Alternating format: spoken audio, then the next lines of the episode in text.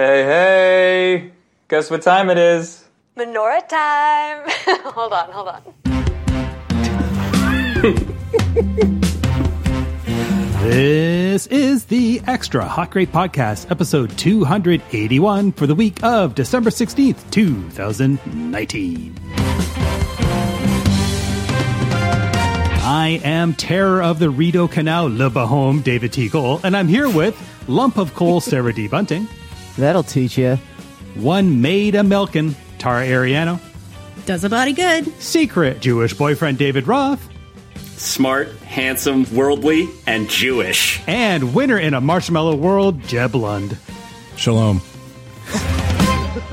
Welcome to Extra Hot Great. Before we get into it, some site business. As you may have noticed if you have looked at your calendar lately, both December 25th and January 1st fall on Wednesday this year. That is how calendars work, in fact. Um, and since those are both holidays, we will not be having new episodes those uh, days. However, we will unlock Patreon episodes for those dates and return with our next new episode, January 8th. I guess I can spoil it here. Nick Reinwald Jones will be joining us to talk about the new Dracula on Netflix. Blah.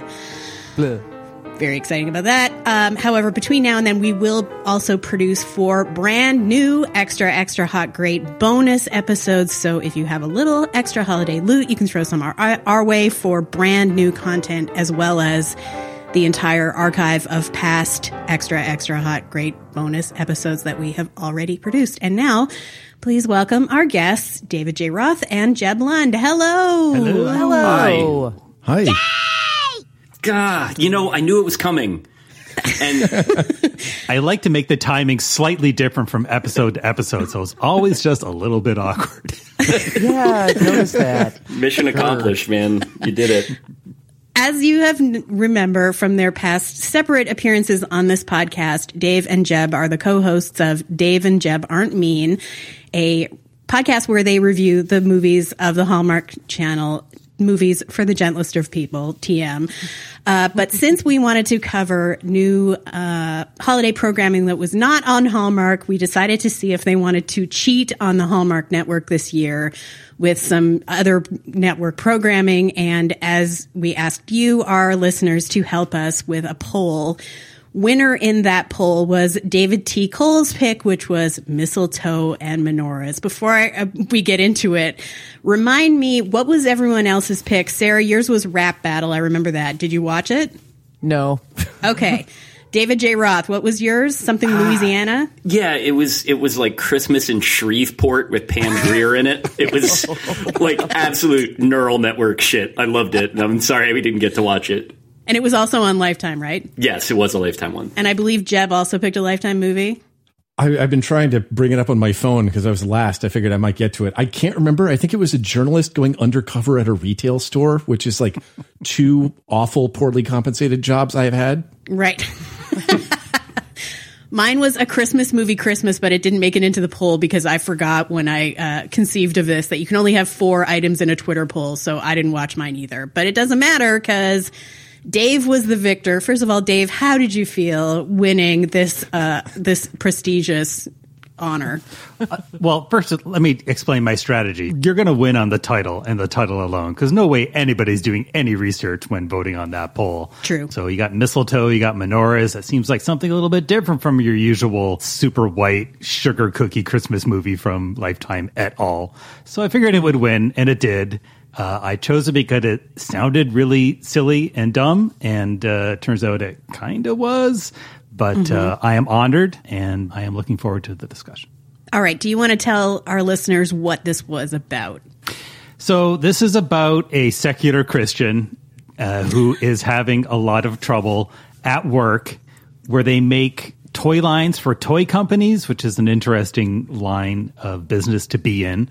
And she got wrangled into a high level meeting where the, at the end of it, she agreed unknowingly to go to some big wig clients holiday party and lead them in some of the activities, but uh, she kind of uh, misunderstood, and now she's on the hook to do some Hanukkah stuff. On the flip side, there is uh, is is so generic. I've forgotten his name. Is his name David? Jonathan, Silver. Okay, it should have been David because No relation. yeah. um, so Jonathan David Silver um, is so precious to us. Is um, is a Jewish guy who his girlfriend is not, and he has to sort of get on board with Christmas because he's been living in some sort of cultural bubble where he knows nothing about Christmas, even though he's forty or whatever he is. and it turns out they could help each other, and so they do. She learns about Hanukkah. He learns about Christmas. They discover that it's really just basically the same thing, guys. And uh, they live happily ever after after they dump their current boyfriend slash girlfriend. The end. Okay, before we find out whether this satisfied all of your dreams, Dave Cole, let's throw it to our, our Hallmark visitors to see their reactions to uh, their taste of this forbidden fruit. Jeb, what were what were your thoughts about this uh, this wild um, swing from Hallmark to Lifetime? Were you jarred by the shocking secularism of uh, of mistletoe and menorahs? Not at all. Uh, we No. talked about this uh, behind the scenes, but we had thought about maybe doing a lightning round version of our show with some of our segments uh, to kind of highlight how wildly different this was. Because I was thinking, well, it's Lifetime. It's home of the original movie about like, you know, a family being dismembered in a home invasion and like how it happened to this lady who lived next door. And, and like, I, I thought maybe some of that evil was going to creep inside. And it didn't. It was just like a slightly less soft Hallmark movie. There were like there were lines that were funny that meant to be and like there were a lot of them relative to what I'm used to. And I was just like, "Oh, this is just better than average." I'm feeling I'm feeling like I'm drifting networks, David. No, I, it's tough. It's nice to to know what else is out there. Uh, you know that like because I had thought for a long time watching Hallmark stuff that you know obviously we like it. That's why we we do the podcast. No other reason. But there, I, I had always thought that what they needed was more like really skinny, pretty blonde ladies to be in the movies, and they Right. won't do it. They keep casting you know uh, like like kind of like blonde, skinny like ladies that are pretty in them. And so in this case, it was cool to see that there was a whole other way of doing it, a whole other way that it could be. but to Jeb's point, though, like the stuff that's different about it all was stuff that when you have to watch Hallmark movies in bulk, uh, which is basically like if you had like an IV drip with like corn syrup just constantly going into your your arm, that like it is you start to notice the stuff that uh, you know is not it's there to just sort of like be in the background. In this case there's little bits uh, jonathan seems sad when his girlfriend breaks up with him stuff like that that like Yeah. it's not it's not a complicated thing. It's not like a new dramatic idea. And yet you just kind of don't see it in hallmark movies the idea of like a full range of emotion or even like a, a range of emotion that is not narrowly prescribed strictly to people being like clapping their hands with delight while someone puts a cookie on a plate in front of them. that like, so there was there was a lot more here uh, to find. Also, it was cool to see uh, Jews. You know, I think this was a big moment for uh, for Jewish people in show business. It's cool to see some representation finally. I'm allowed to make that joke. Uh, none of you. Are you make that joke, but when I was actually just today searching for an image for a lead topic, I came across so many articles that are generally like, "This is the year of Jews in pop culture, thanks to mistletoe and menorah." Like, what? Really? Yeah, Because we did it. no- We broke through. Uh, Sarah, I feel like your experience with Lifetime movies is more at the crime end of the spectrum. What were your feelings about mistletoe menorahs? Yeah, it would have been much more of a sleigh ride, but spelled S L A Y Sure. um, moment for me. Um, when I finally got past the, well, I never did get past the fact that uh, the guy playing Jonathan David Silver is Craig Manning from Degrassi: The Next Generation. yep. I was like, this guy's really charming, and he actually looks sort of like a normal person. I'm like scrolling down his IMDb entry, and I was like, what? Like, I actually had to pause this film, which, as you know, is extremely intellectually challenging, and much like The Wire, required one's full attention. Just kidding, it does not. Um, I liked it fine. This could be one of those situations where, like, you have no choice and your expectations are ankle high. So anything cute or fun that happens is like, oh, neat, A plus. Um, like the he's extremely offended. That's how an apology muffin works. Is like going into my regular rotation of things I say to the pets that have no context, and the pets don't speak English and don't care. Um, so the more random, uh, the better. Fuck you, pay me is something I say to the cats. I mean, it's you got to make your own fun in life. Um, I liked it fine. Uh, it was very. Uh, here's the only thing: like you just have to give yourself up to the idea that, like um, David T. Cole mentioned, um, Jonathan David Silver has been living in some kind of bubble in space where, uh, like, no, for he's never seen any comedy. He's never gone to a bake sale. Like the idea Yeah. that he doesn't uh, like that he isn't aware of why fruitcake is a thing or like a Christmas tree. What? Like that whole that was very difficult to um that was very difficult to believe and also, you know, if she is supposed to be in Chicago or really any major city that she would be completely divorced from the idea of a latke and then the ones that she made, oh my god. Yeah, those are just metastatic tater tots. I love them. yes, it's like if Burger King took a run at latkes, that's what you that's what you get. There's so many. So this is not to get too much onto the the Hallmark side of things, but that like a thing that Jeb and I always enjoy in the Hallmark movies is their sort of oafish, like alien sense of how people eat and what they eat. That like people just like appear only to subsist entirely on like nog and gigantic cupcakes and that's just like and they're all you know and they all look like Candace Cameron. Somehow it just it works out that way.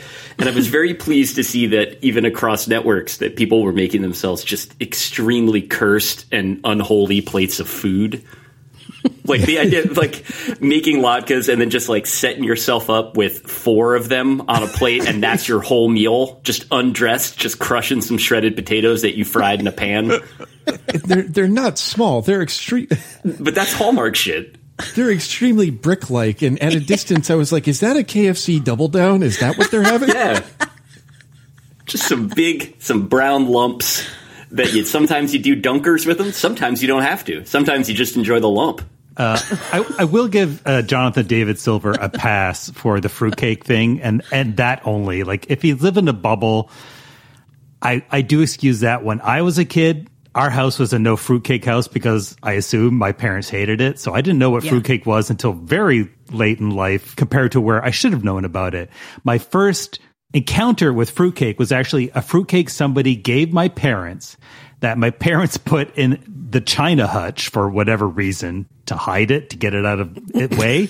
And it sat there for like eight months until i opened it sometime near uh, halloween and said um, what what is this thing here? This like weird slightly squishy brown thing. It's like oh that's fruitcake. So why is it in here? It's like well i don't know. But what is it? And they try to explain to me but why would people eat it? They don't. Then why did they make it? Well it's a tradition. And like i just could not wrap my head around why fruitcake exists. It's going to be one of those tales a thousand years from now when they tell about how the earth almost died where it's like well you know people would make this food that they weren't supposed to eat and they made a lot of it and it just like rotted or it went into the landfill that's like the story of fruitcake and it was probably like 10 before i even encountered it so i give him a pass Yeah. on fruitcake alone My dad and his brothers sent the same fruitcake made by a distant relative around like amongst them for like 12 years. That's fantastic. That was the what my parents told me Gentiles did with fruitcake. Yeah. It was honestly We that there was like that there were three of them and that they just kind of circulated endlessly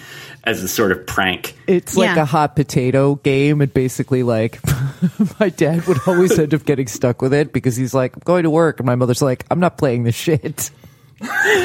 So I oh. want to dispute something David said about it rotting because my family did that hot potato with like this really expensive, like fancy fruitcake. So it hmm. got regifted and then it landed finally on my basset hound, who was fine after hmm. eating all two pounds of it. Jeez. Drunk, but fine. Yeah. I mean, just, you know, iron stomach. Great dog. I suppose it doesn't rot. This one was wrapped in cellophane, so it didn't rot as much as it just sort of like sweated itself to death over the months, you know? So maybe it helped. I don't know. It's like the bog people, Yeah. perfectly preserved. I want to hit a Jack Nance wrapped in plastic from Twin Peaks right now, but I don't think it's appropriate. It would kill the vibe. It's all very oh Christmassy. Yeah. Anyway, back to this movie. I feel like I've, Dave has already heard all of my comments about it, but like you, you have to give up, give yourself up to the idea that like this is the, the this movie exists for people of various generations to pass time together. Yes, mm-hmm. and you exactly. have to ignore the the parts of your brain that are telling you like this plot does not exist in a world where there is Google. No. because like she finds Or out she's going to Yeah. yeah, right. Like, you know, she if she's going to a Hanukkah party and she needs to know how menorahs work, like that's very easily solved, including like, you know, singing whatever you're supposed to sing ceremonially and stuff. And same for him, except even more so like I don't think it's possible for even an observant Jewish person to live in a major city and like outside of a closed community and not be exposed to just even the secular traditions of Christmas. Cause he really seems flummoxed by like, like, and this holiday market just pops up every year. Like you've never walked past a holiday market before. I Like, know. what do you do in December? Like, you don't know what Christmas carolers are and how to route around them. Yeah. Is it your first day alive? You work mm-hmm. you work and live in a major city. Like if you have ever counted one of those templated food fairs, you know exactly what this is. It's just a Christmas Right. or version of that. Rockefeller Center anytime this month. Mm. I'm really into the idea of how terrifying it would be if you didn't know what carolers were and they just showed up. Like just his, people in historic garb singing like "Come all ye faithful" outside your house, and you're like, "I'm gonna, all right." So I'm gonna call the cops. You close the blinds. Why, why do you have to drag the Wicker Man into everything? Not every public gesture is like a sinister thing that you do around the solstice. To be, I want to just get on the record here. That was really more of a Straw Dogs and less of a Wicker Man. There's only like five movies. Somehow it's just like a recurring trope in our podcast, the Hallmark one, that I usually will find some way to compare it to like Mulholland Drive or Wicker Man. or just because there's a level of uncanniness that you encounter in Hallmark stuff that you really only ever get in like uh, 70s British horror that is somehow also a musical or uh, later Lynch. Do you think that carolers feel pressured to learn one Jewish song so that when the Jewish guy who's dating the Christian girlfriend whispers in the ear if they know blah blah blah, they can do it? Well, past guest of the show, Dan Rogie, was a semi-professional caroler for many years. And I know he's going to hear this. So, uh, Dan, please hit us up on Twitter and let us know if that's the case. I want to know more about a semi-pro carol. Was it a league? He he would uh, they would do it at a restaurant. It would be like a after Thanksgiving through all of December. They would be like basically like mariachis in a Mexican restaurant, that except rules. it was carolers Really somewhere good. on the uh, in Massapequa, I believe. Yeah. Where else? Did they like? Did they bring like a, a crucifix like rolled up in the cellophane that you get for twenty dollars to give to your date, or is it like not? I don't know that, but I do know it was in Victorian garb because I've seen pictures. I will say that maybe I I don't know to what extent this is to the movie's credit or not, but there was in the same way that with a Hallmark movie, there's something kind of there's like a gentleness that in it sort of enfolds the entire experience that makes things that would appear sinister in real life not be sinister in the film. But this definitely had that and and kind of nailed it. And I don't know if that's an artful thing or if it's just a matter of you know my expectations being set uh, realistically, and then also me, you know, having a fairly high tolerance for this stuff at this point. But there's a scene where uh, Samantha and, and Christy are two. Well, the Christy's the lead, and Samantha's her work buddy. Are sitting in a coffee shop talking about who they know that might be Jewish. And that's just I if I overheard a conversation like that, I would worry for the people that they were naming. I would worry about a lot of things. And yet in this case there's something kind of delightful about it. Like it's not exactly screwbally because all these movies take place at like, you know, a very slow uh, sort of like a, an amble. Uh, but at the same time, you know, it's like the idea of you're just sort of like that's somehow part of the texture of the whole thing is that they're they're sniffing out Jews, but it's you know for for holiday reasons. It's fun. Yes, for fellowship. It's the happiest program yet. Yeah, seriously. Well, since since you alluded to Pumpkin Pie Wars, we would be remiss if we did not mention the controversy that arose around the Hallmark Channel over the weekend. And uh, with that, I'm going to uh, pass the mic, as it were, to Jeb to speak on that for all of us.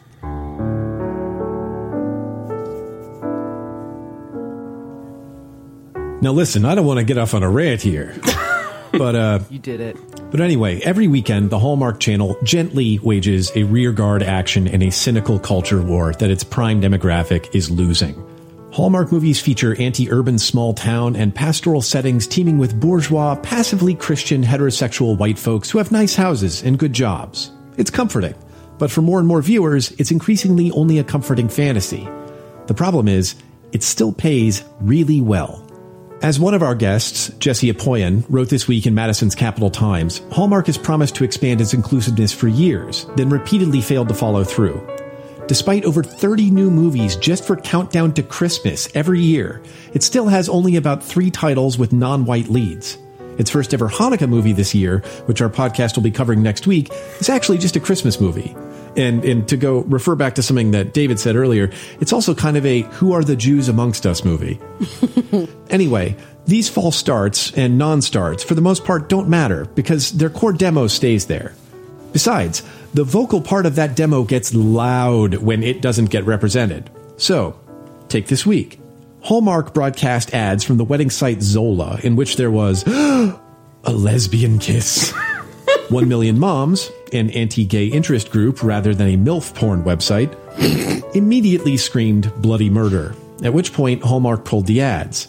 Then Hallmark got raked over the coals for their capitulation. Fans roasted the channel on social media, and former star and one of our podcast's favorites, Hilarie Burton, explained that Hallmark's brand of exclusive political correctness was why she no longer appears on the network. Next, Hallmark reversed course, pledging that it would work with GLAAD to, quote, better represent the LGBTQ community across our portfolio of brands. But, as Apoyan writes, these pledges are easy, and the network's follow through is hard. Saying you'll get it right and then never changing or actively making things worse is relatively easy. NFL Commissioner Roger Goodell does this every season. Hallmark isn't my vote for this week's Loser of the Week because it caved to bigots and then caved on its own cave. They're the loser of the week because this asymmetrical grievance warfare script is so old it's got wings. Nobody has any excuse for not knowing how it works these days. For instance, something happens on TV. Say, Justin Timberlake exposes Janet Jackson's breast, and then a representative of the direct mail conservative grievance grifter industry, say, to take a name out of a hat, nepotistic chode L. Brent Bozell III of the Parents Television Council sends out a mass mail to his followers, complete with a form letter they can copy, and suddenly a network or the FCC is flooded with a, a few hundred complaints, way more than the praise. Because people take time to write when they're angry. They don't write you when they had a pleasant experience again, just like they did last week. And they especially don't write you when the kind of programming they'd write to praise you for producing isn't something that even appears on your network. By and large, when a network caves to the angry letters, they're really doing the easy thing to do, or what they already wanted to do, and they're using the complaints as a beard. It remains to be seen what Hallmark wants to do. If past is prologue, they really don't want to change. They have richly rewarding reasons not to change. But those richly rewarding reasons will eventually die out or dwindle to a minority experience, just like the America featured in their movies. When that happens, they'll have bigger problems than being loser of the week. But maybe, if we're lucky, this is the time they can choose a different future. Well said. Wow, that's incredible. You just improvised all of that. Fuck hmm. off. No, it was really good. it sounded. It contained the word chode. I'm content. Yeah, I think I think that's hundred percent right on. Speaking of like the diminishing margins of being, you know, in that business and being that tone deaf, like, do you think that there is a pass it on to the next network sort of trickle down here? Like, I'd imagine if somebody does a non secular Christmas movie, you know, one that actually mentions Jesus Christ by name, then like, what is the network? Is like PAX still around? Is that a thing or did it change names? Up TV does a lot of that. So like that's the first stop, right? For all your non secular stuff. If it's too secular, the, they would pass it down to Hallmark. And if Hallmark's like, well, it's a little too racy, you know, because you have a kiss in the first act or whatever that is, then you get to Lifetime. Well, there's have you seen there's this movie that Emilia Clarke and Henry Golding movie Mm-hmm. that like legit looks like a Hallmark movie that is going to be in theaters. It's in Possibly theaters. has It been- just passed possibly a has hundred been million and gone. dollars. A hundred Really? million dollars Yeah, in American dollars. yeah, yeah. That's not like you're not talking about bot. Or, No. It's not like Turkish lira. I don't. No. That's incredible because it really looked. That one looked. You know, the highest ranking that Jeb and I give on the podcast to a Hallmark movie when it's the best that it could be is just that like it's basically a movie that could be released in theaters. And that one really didn't. That looked like a four out of five to me, Jeb. Just going by the ads. Uh, you know, honestly, like I, I, I just feel bad for Emilia Clarke having to do like Daenerys for so long in just this tight assed way. So the fact that she could, she looked like she was having fun up there, and I was like, yeah, good for her. Yeah. So finally, it's finally something mind? my way. What's that? I believe it was written by Oscar-winning screenwriter Emma Thompson. Oh my god. yeah. Wow. Well, that's good. Um, all Hallmark movies are written by the same five people. so that's that's one similarity that they don't they don't have. Uh, the yeah, I mean, I, I do like to think that there is sort of like a, a continuity across that, like the idea of like that there is such a thing as writing a script for Hallmark, and they're like, well, I don't know that this is quite for us, but like maybe one of the other five networks that's producing like two Christmas movies a week would be interested in it. And I don't know if it exactly works that way, but I think the I can't imagine that such a thing as peak Christmas movie could exist, given how many there are now and how many more there are every year. Flash forward to 2020. Yeah. Mankind lives underground. Me and Tara just last week watched Six Underground, you know, the Ryan Reynolds, Michael Bay directed Netflix movie that obviously all the networks passed on. I want to see mm-hmm. the Christmas equivalent of that on Netflix in 2020. Like a huge, ambitious, full feature film, big stars, big directors, utter shit that Netflix will debut December 2020. Like I want the Christmas Six Underground. Yeah. That would be amazing. Like that would sort of be where all this is heading as far as Todd Phillips is Kringle. it's really dark. I mean, I think that's already out. It's called Noelle. It's on Disney Plus, and it stars Anna Kendrick and Bill Hader. And I'm not hmm. making that up. That is ah, real. Good point. man. So this is starting to sound like one of our crossover segments. So I, basically, what I'm thinking is, you just said it kind of like Terminator. Like you basically get like ad campaign AI decides that the only way to get 365 days of Christmas is to create an army of robots that just nail people to things until we have enough confirmed Jesuses for all the year. Then you just have to keep celebrating. Can't Yeah. stop. Man, this uh, I'm going to sound like I have a real religious problem with all my comments. I got only gotten like two comments during the like, you know what's wrong with Catholics? More of that classic anti-papist material that keeps the subscribers coming back to our podcast. It's the no, it, well, we changed it from the Know Nothing podcast because you know copyright. Yeah.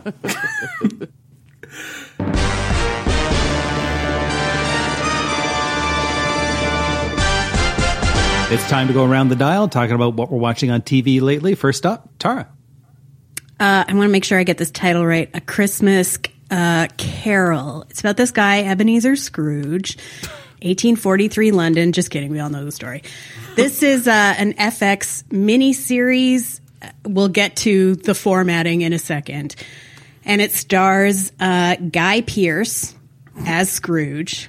We'll get back to that in a second, too. Dave watched this with me. It's not airing until as we record this tomorrow night, but uh, we got a screener. I, I would not say Dave watched this with me. He was in the room. I was there. I, ca- I think I Okay. did. Dave, would it blow your mind if I told you that the writer of this project was Steven Knight, the writer of Peaky Blinders, Eastern Promises, accredited creator of the British Who Wants to Be a Millionaire, and your favorite show on Apple TV? See? Not really.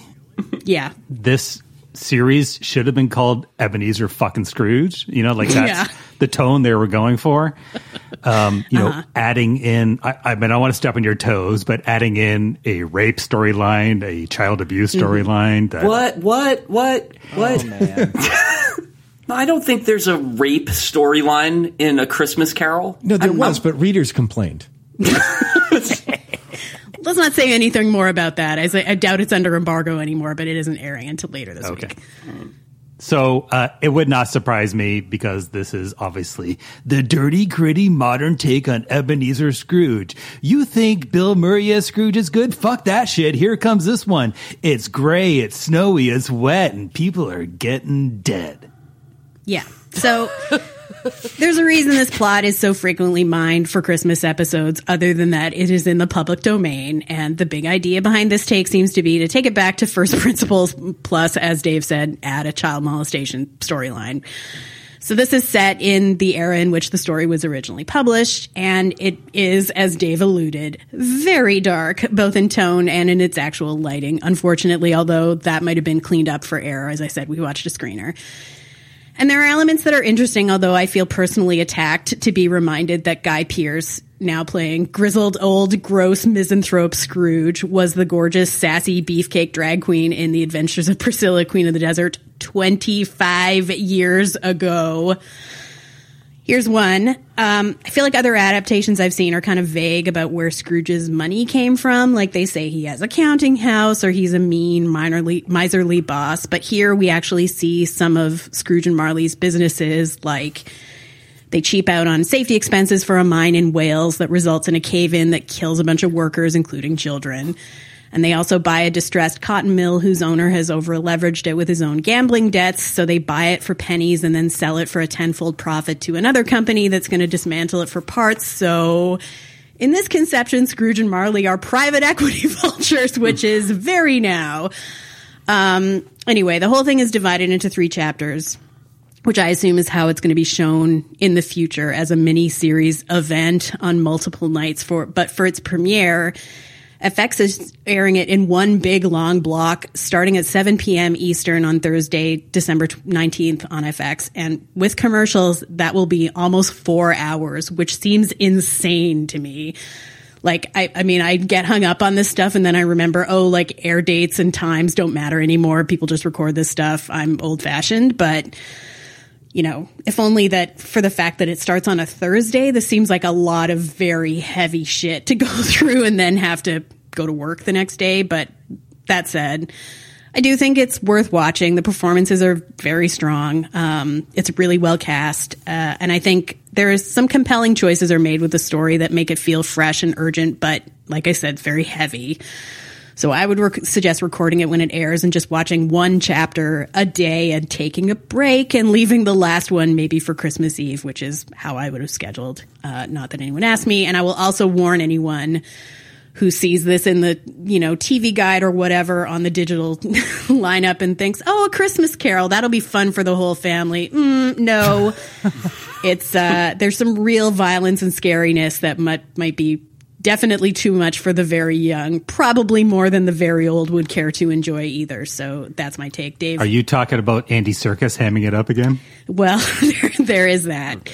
Yeah, Andy Serkis is in it as the ghost of uh, Christmas past, although he takes on other forms. It also feels very unbalanced. I will say that like two thirds of it feel like they're the ghost of Christmas past, and then they're like, oh shit, we have two more ghosts, and then they those those two feel very rushed. But uh, yeah, what did you do? You think it, do you agree it's worth watching or nah? Yeah, I mean, it's novel. Mm-hmm. I don't think it's essential viewing by any means. You know, like No, some of the choices they made were really bizarre. Like this is the Batman nipple suit. You know, some of these things they've done. Like what? What? Why did they do that? Like that doesn't seem right. I don't want to see nipples on Batman's suit. I don't want that in my Sure. Christmas Carol. There, there's there's Right. more than a, a couple choices like that.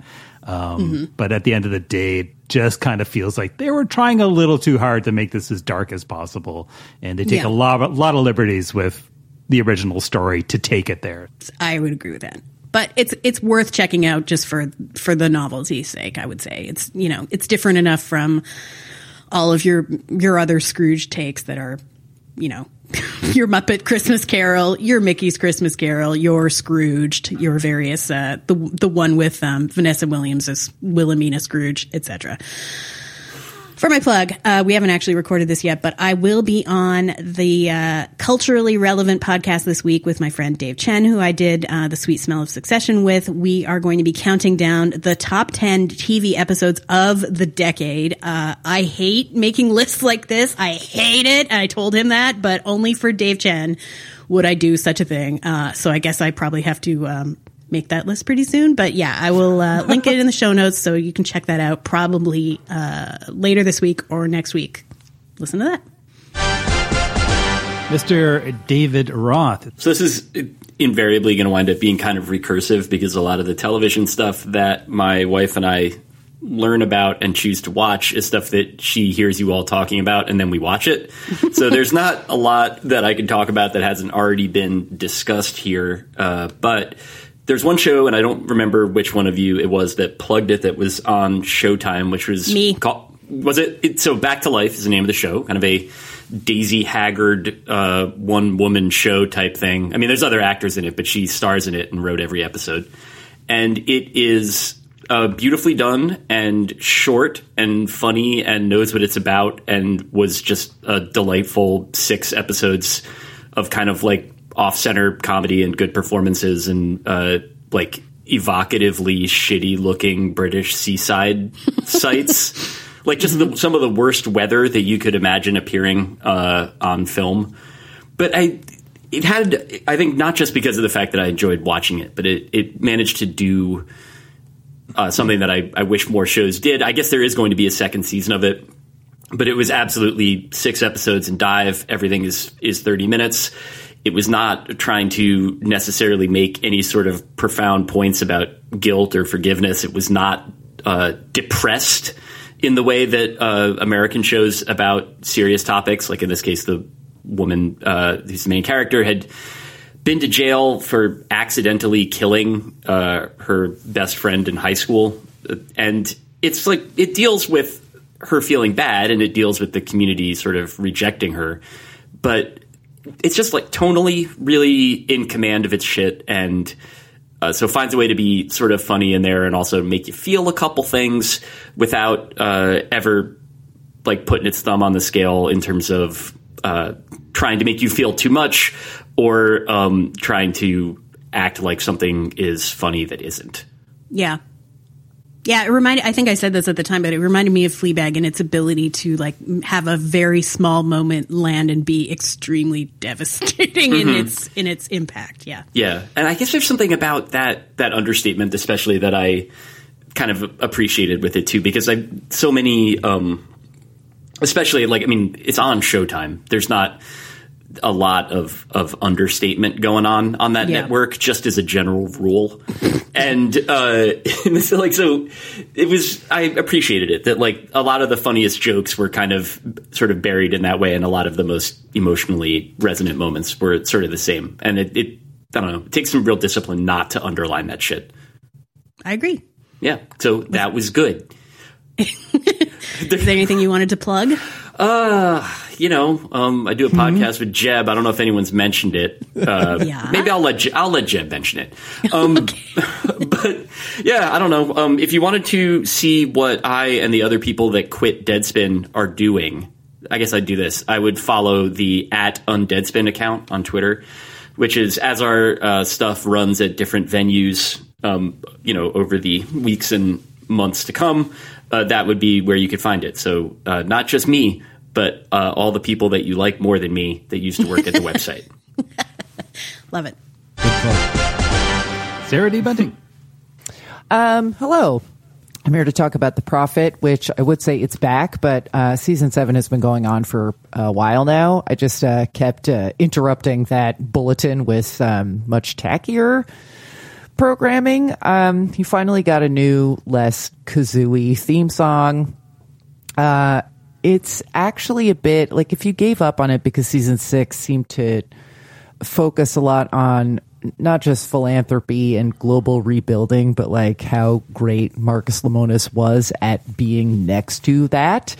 Um, This is a little bit more of a return to the straightforward profit of old, but it's also involved uh, again, or it's also evolved again because Lemonis is investing, but not necessarily insisting on an ownership stake, which is like a little weird.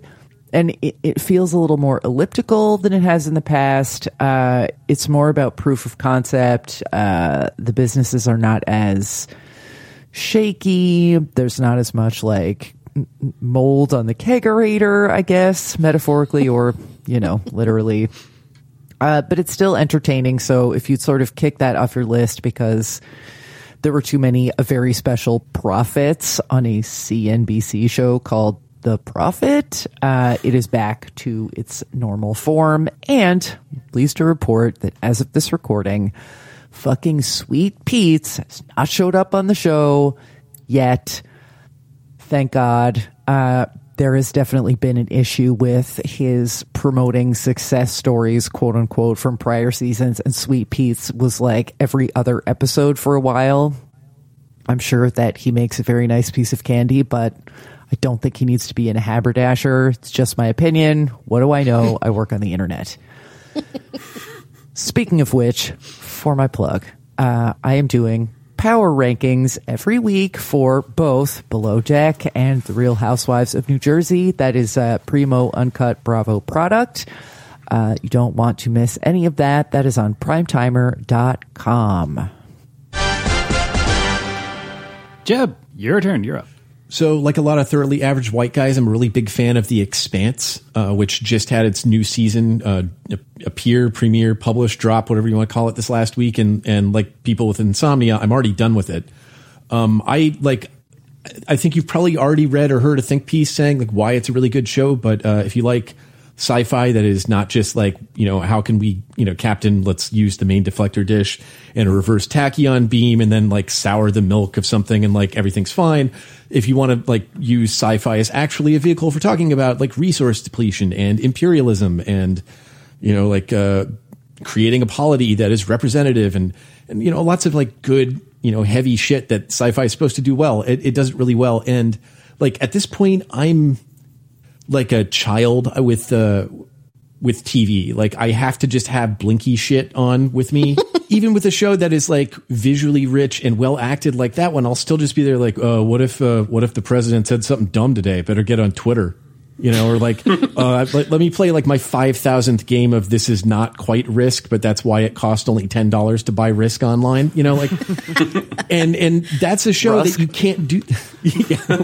it's got You two can play plays. as as Dean Rusk. It's the game. It's McGeorge Bundy, Steve Rusk. Um, but anyway, like you can't do that with this show, and you shouldn't because it's visually beautiful and and like again, it's heady text. But if you're just going to do that anyway, one thing I will say about it is you're just going to have to watch it again, and it's really good the second time too, maybe even better. My favorite part of The Expanse is that uh, Jeff Bezos just like basically funded it because he wanted it to continue because he just like, I don't know what happens next. And he has got that kind of fuck you money. So I feel like he's like a one man Jericho team. Oh no! oh no! I mean, he's an, he, he seems like a real dick, but you know, it, it must Well, be nice to say there's a TV show I wish didn't get canceled. You know what? It's not canceled. Jeff Bezos doing the OA dance. yeah, I, I will say that for all the of all the the rich people wasting money on uh, television content, he seems like he's probably got the best taste. Like the Amazon shows, as a general rule, are pretty good to me relative to the other ones. Mm. But basically, what I'm saying is, I appreciate Bosch, and it's Fair enough. changed the whole way that I think about oh. Bezos. Because it's like, how bad could he be when he brings me a new season of Boshi every year? yeah, you and me both. Slash only. yeah, oh, literally only us. And then a bunch of people that are like doing a bit on Twitter. You and I are just dead earnest. Yeah. Feels great.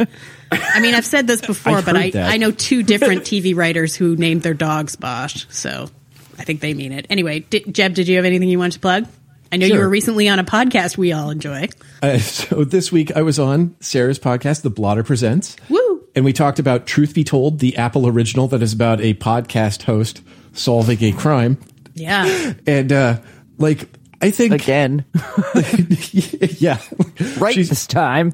It's it it, sh- it's it should be called do over Um, but if you find that like the act of saying like, "Oh, this came up on my podcast in real life to be already inherently funny," and want to see it just become hysterical every time.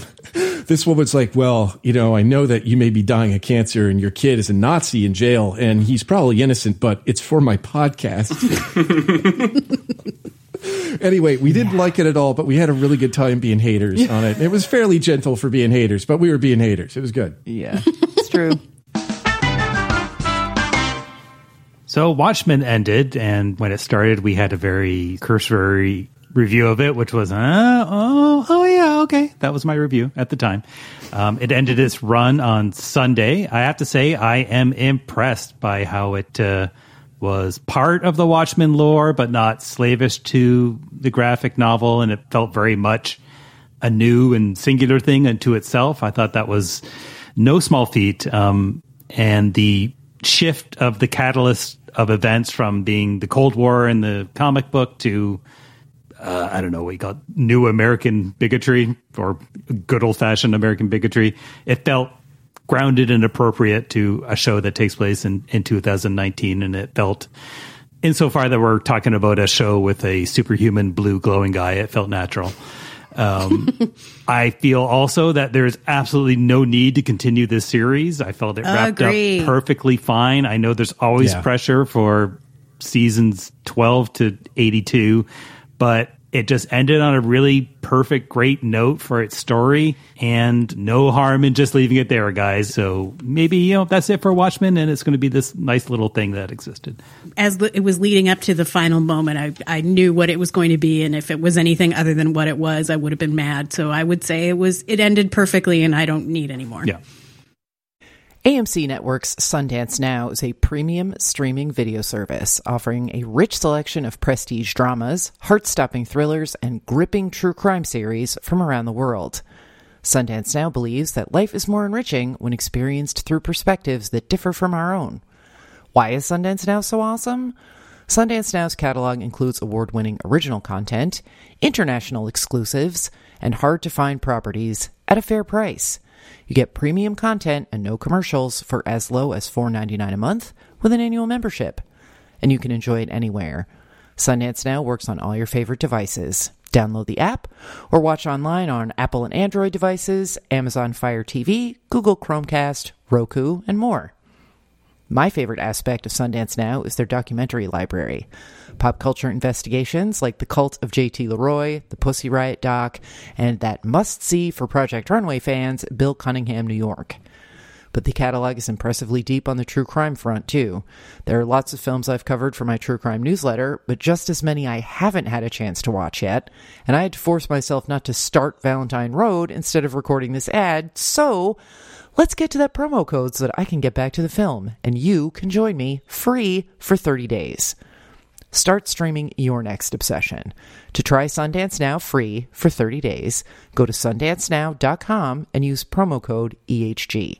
That's S U N D A N C E N O W dot com and use promo code EHG for 30 days of free streaming. Thanks, Sundance Now.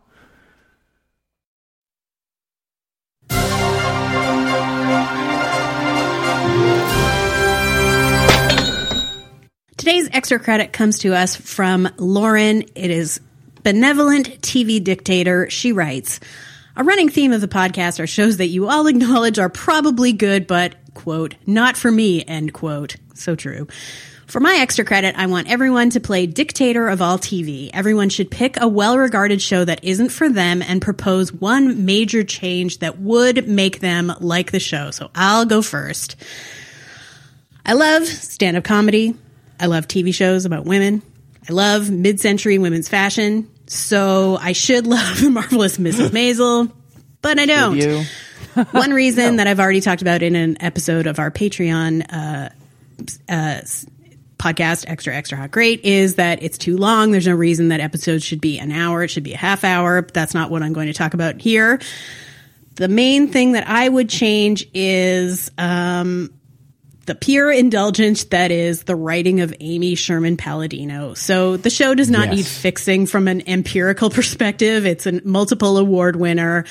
She's got picked up for a fourth season after its third season had been out for like two days. So it's fine without me. I, I acknowledge that. But how to make me watch it would be take it away from Amy Sherman Palladino and give it to a writing team or showrunner uh, of people that respect and are here to do hard jokes. I don't want the humor of the show like this to arise from the adorable quirk of its characters or the costumes in terms of rompers that some Tony Shalhoubs might famously wear. I want every second of screen time to be jammed with bits. To that end, let's reassemble the writing room for 30 Rock, give them a few reference books about Midge's era, ditch all the part ditch all the parts of her story that are about honest human emotion or whatever the hell and just make the show funnier. And by the way, that does not mean show us more of her stand up act. Famously, 30 Rock's smartest move, unlike its contemporary, Studio 60 on the Sunset Strip, was that it hardly ever showed us sketches. We don't ever need to see Midge's act to believe she's killing. In fact, it's easier to believe she's killing if we never see her do stand up comedy. That is my pick. David J. Roth. Uh, I don't know how well regarded this is, and it's also a show that I actually already decently like. Uh, so I, I, will tell you the name of it eventually, but I'm not going to rush into that. Uh, Caveats noted. So, um, Kate uh, started watching Stumptown, and that show has gone from Kate being my wife uh, mm-hmm. has gone from the level of uh, a show that I will be in the room but be booping around on my computer while we're watching to a show that I now actively watch. Uh, it's got some really good actors in it. It's got Jake Johnson and Cobie Smulders, who are uh, to me like best in class for charming, interesting, good-looking people that I like watching on television. Uh, it's just kind of um, and it's got interesting source material. It's based on a Vertigo comic. It is um, strictly B to B plus right now for me, and I think that it, while it's done well, there's just sort of some network TV goofery about it where it, it feels a little bit off the rack. I think that it's perfectly watchable, and if it runs for five seasons, I will mostly pay attention to most of the episodes during that period of time. Uh, but I want Rob Thomas to start doing it now oh, instead that's of, a great edit. yes. That's instead of edit. the current guy, just in the sense that I think it could and should be funnier, and uh, also just a little bit more in the way that like uh, the, there's something kind of like authentically kind of grotty and shitty looking about a lot of uh, the stuff that is supposed to be grotty and shitty looking or mm-hmm. feeling in a Thomas thing. And in this case, there's something very like sort of curated uh, secondhand store about the vibe of it that I think yeah. he would do a, a, little bit better by, have a little bit lighter touch. But yeah. don't change the cast. Uh, you know, obviously, like there's a lot of stuff about it that's like really solid and fun. I just would, I think it could be a lot better with it with him in charge. Great, I love that. Great suggestion. Thank also, um, while we're fixing Stumptown, can we please take the time to do a proper comic book rendition of whatever freeze frame you want to make it look like a comic book, just not run a lazy fucking Photoshop filter yeah. over that posterize oh, the yeah. color. Come on, like if iZombie can do it on a fucking CW budget, and they didn't do a super great job either, but it's better than this. Yeah. Also, I think I, we need full attention and computer attention to be the new two thumbs up of the TV criticism world because it really is yeah. like a modern. Well, it's like thing. the tier for me. There's like ones where like yeah. I oh totally you know yeah. Totally. There's also ones where I, I can't be in the room. Uh, I haven't mentioned any of those, but there's other shows where it's just like a front of the apartment show, and I just go in the back and let people yell at me on Twitter until the show's done. Fair enough, Sarah. Mm-hmm. Um, well, mine was Deadwood, and I my initial suggestion was get rid of Molly Parker. Uh, and my notes said probably won't work, but it can't hurt. I don't know what it is about her. She's just like slappable. I don't I don't know why. But here's the thing. What you actually need to get rid of is David Milch, and now I want Rob Thomas to rewrite Deadwood for me. to rewrite Deadwood. Damn, good for you. Yeah. That's a big swing, buddy. That is Yeah. hard for me to imagine. Yeah. Same. Kristen Bell was already in it.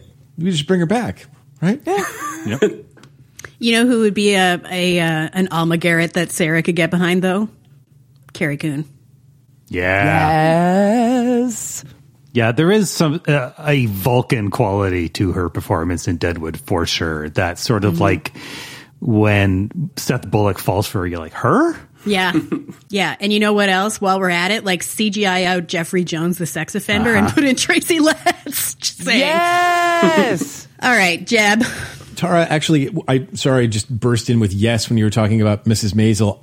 I, I definitely agree with you about like cutting the the stand up. But the other thing is, I just want to like I'm fine with the the writing structure, but I just want like a referee to just blow a flag every Yeah. time Amy Sherman Palladino takes her normal dial from 11 to 17, 17 mm-hmm. because it's just like there's a time there's a point at which you're being indulged too much and like you were better for the struggle or at least for the editing. Yeah. Hard also agree. lose the fucking hats. Seriously. Enough with the fucking hats. Come on, Lee.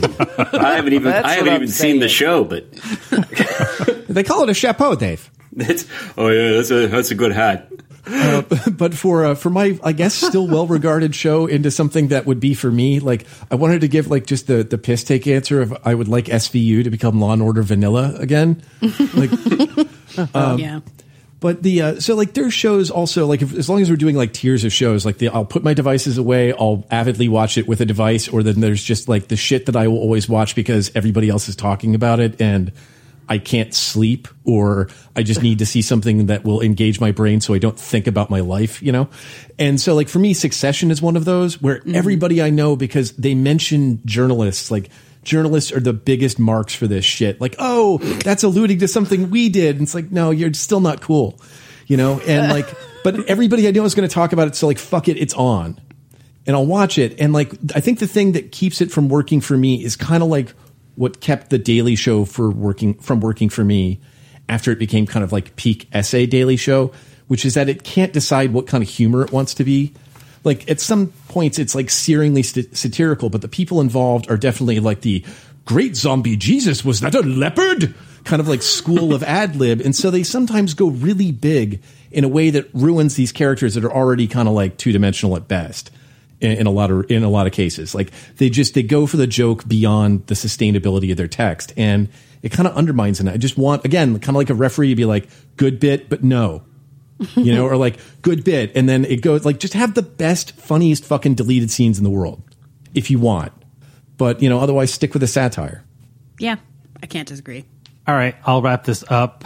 I have a few. In fact, uh, it's been a while, but I made a list. One, two, three, four, five, six, seven, eight, nine, ten, eleven, twelve. Most of these, I went down the candid submission and found all the shows that I may have said not for me. Although I will say, I try not to do that. I try to put my head into a different space. So when there is a show not for me, but I can appreciate what they did, like You Are the One, I can vote yes for it. Um, but Are you the one? Are you the one? Yeah. Uh, but here's my list. All right, girls, but it's the backstory for Kylo Ren. Yes. Doctor Who, but once an episode, someone asks out loud, Doctor Who? Enlightened, but it ends every episode with Amy solving her problems by driving a starship into them at light speed. Yeah. Father Ted, but it's your dad trying to give a TED talk. Gilmore Girls, but it's about 90s Toronto Maple Leaf centered Doug Gilmour and his commercial for milk, which I spent years trying to figure out what this other hockey player says to him, and I refuse to believe it wasn't English. Let's listen to that. Hey, Dougie, what's your secret? Hey, guys. Hard work, balanced diet, variety, including milk. Cold, refreshing milk. At least I was going to say four times a year I'll break a zugi nuggy. And then, You have to explain for the non-Canadians. They show his legs, his bare legs, and they're painted like a like a Jersey cow. I don't think it really matters because the fact is, I guess not. Yeah, um, I just never really could translate that. I'm sure he is, as Tara said, Russian or Ukrainian or something, and it makes sense. But it just never clicked to me that it wasn't supposed to be English, and I've been trying to figure it out for the last 25 years. I'm dumb. All right, moving on. Outlander, but everybody has to re-record their dialogue with my heightened sense of what a Scottish brogue really should be for the whole show. Uh, Rick and Morty, but it has a totally different fan base. And finally, Smash. But the musical in production isn't Bombshell, but in fact a musical about the 1970s TV show The Incredible Hulk. That would be amazing. All right, that backwards music can only mean one thing. It is time for a Nonac presentation. This week, Tara brings us what? Since this is our holiday episode, I decided the time had come for us to talk about a nadir in the pantheon of Christmas themed TV episodes. Admittedly, the near pornographic intensity of societally imposed festive cheer has led to some very bad holiday episodes across a variety of series.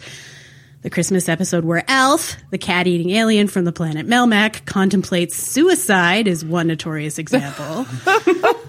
but an episode that has always stuck in my craw is Beverly Hills 90210, Season 3, Episode 16. It's a totally happening life in which invisible angels oh. save the gang on their way to deliver presents to the kids at the Alvarado Street School from letting a drunk garbage truck driver T-bone their bus and kill them all. It was not until very recently that I'd seen every episode of the original Beverly Hills 90210, so I now know from sometimes bitter personal experience that in terms of the entire series run, there are definitely worse episodes of the show that bears this names. Episodes that are more boring, that are more lazily written, and that spend more time on characters no one could possibly care about, Noah. However, now that I have seen every episode, I am more committed than ever to my own personal belief system, which is that the show should have concluded with the departure of Shannen Doherty's character, Brenda Walsh, in the season four finale. And I plan to proceed with the rest of my life as though it did. So, with regard to the portion of the series run that matters to me, here's why it's a totally happening life is absolutely Nonac worthy. Number one, even grading on a ripoff curve, this episode is extremely lazy. There are a few threadbare slash copyright safe holiday stories your less creative TV writers love to rewrite for a Christmas episode. In this very podcast episode, in fact, I've already talked about Steven Knight's take on A Christmas Carol, which is probably the number one go to. A well known poem that's also somewhere in the top 10 gets stripped for parts here as well. Clip two. Uh, sorry, clip one. So it's the day before midterms and all through the school. The teachers were jamming, the students were cool. Who were they? The editors of the school newspaper. Blaze staff kicked butt to put the paper to bed. While visions of vacations danced in their heads. For the record, I just want to make it clear they did not learn this in honors English. you Did. Oh.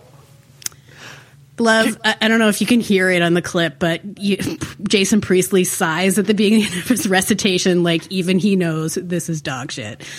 Anyway, It's a Wonderful Life is also a reference that's commonly in the Christmas mix. Like the Alf Christmas episode, it revolves around a character contemplating suicide during the holidays. And just kidding, we all know the story of this of It's a Wonderful Life. Here, the adaptation is pretty loose. It's echoed in the episode title and in the framing device of intervention by angels into the lives of troubled mortal humans, which, if successful, will earn wings for a trainee angel. However, this time it's the managerial angel whose name is Clarence, unlike in the movie. The trainee here is Miriam. Also, no one's suicidal. And no one's pivotal moments are being retold starting from childhood. With 18 characters to service, we're only looking at what's been stressing them out for the past few days. Still, the show wants you to know it knows you know what it's doing. Clip two. If it'd be possible for you to give me 24 hours to think it over. Sure, sure, sure. You go on home and talk about it to your wife. I'd like to do that. Yeah. Meantime, It's a wonderful life. I love this movie. How can you not? It's an American classic. It's a wonderful life. Never heard of it. Me either. Funny. Number two, there's a needlessly complicated timeline. I guess maybe this is also part of the It's a Wonderful Life homage, but writers Charles and Karen Rosin clearly lose control of the gimmick. After establishing that it's Christmas and that the gang is doing this charity thing, we flash forward to all of them separately pouting on a bus and then back again so that Miriam can tell us why they're all so pissed off at each other. In the process, setting up flashbacks within flashbacks that the viewer can only mentally place in, in chronological order based on characters' outfits. Leading up to the pouty bus ride, we get four and one half minutes of screen time devoted to each gangster individually approaching Donna to try to weasel out of going due to personal shit with one or more other attendee until Donna makes Mrs. Teasley yell at them. An utter waste of time given that we already saw them on the bus in the flash forward. Additionally, the framing device is supposed to be Miriam convincing Clarence to intervene and save the gang from disaster. So why she spends the better part of a half hour detailing all their spats instead of getting to what is in the Angels timeline, the gangsters' imminent deaths, is a choice that goes unexplained. Number three. The episode falls at an extremely annoying moment in the Brenda Dylan Kelly love triangle. For those who have not engaged as immersively in the 90210 universe as Sarah and I have, it may be hard to remember how long the show's writers dragged out the resolution of this love triangle, and specifically for how many episodes they tried to have it both ways. But since no one really ever expected that Brenda and Kelly were going to be satisfied with a sister wife situation, this arc was just frustrating. Here we have to endure the girls acting like they think the three of them can all be platonic friends for a while and ignore their throbbing biological urges, which no one believes that's the case. There are also multiple double entendres to the effect that a threesome might be in the offing, which teenagers in 1992 at 8 p.m. No. That aside, the most annoying aspect of this from our adult perspective is that it ends with Brenda and Kelly telling Dylan to choose between them. I'm not current with contemporary teen shows, but I doubt any would try to get away with making their female characters so passive. Number four, speaking of annoying arcs, Andrea's grandmother calls and says Andrea got a letter from Yale. It's thin. Andrea, Brandon, and their school newspaper faculty advisor Gil discuss in clip three. Hey, you don't know what it says yet. Look, Gil, we all know that a thick envelope means you got in, and a thin envelope means we regret to inform you, but. Yeah, but that's what they should say in your case, right? No way. They must have a different system for early admission. I bet they just took one look at her application and said, reject. I'll bet you she got accepted. How much? You want to bet me? For money? So, this episode and the one before are where producers started to plant the seeds for Brandon's sports gambling arc. And for those who don't know, yes, that is a thing that happened for about a quarter of the season and which sucked. Number five, that's not the only annoying arc. Clip four. David, what's wrong? You're so quiet. Oh, I just sort of feel out of it. Why? Well, Andre's the first, but everyone will be getting into their colleges, and I'll be left here by myself in high school.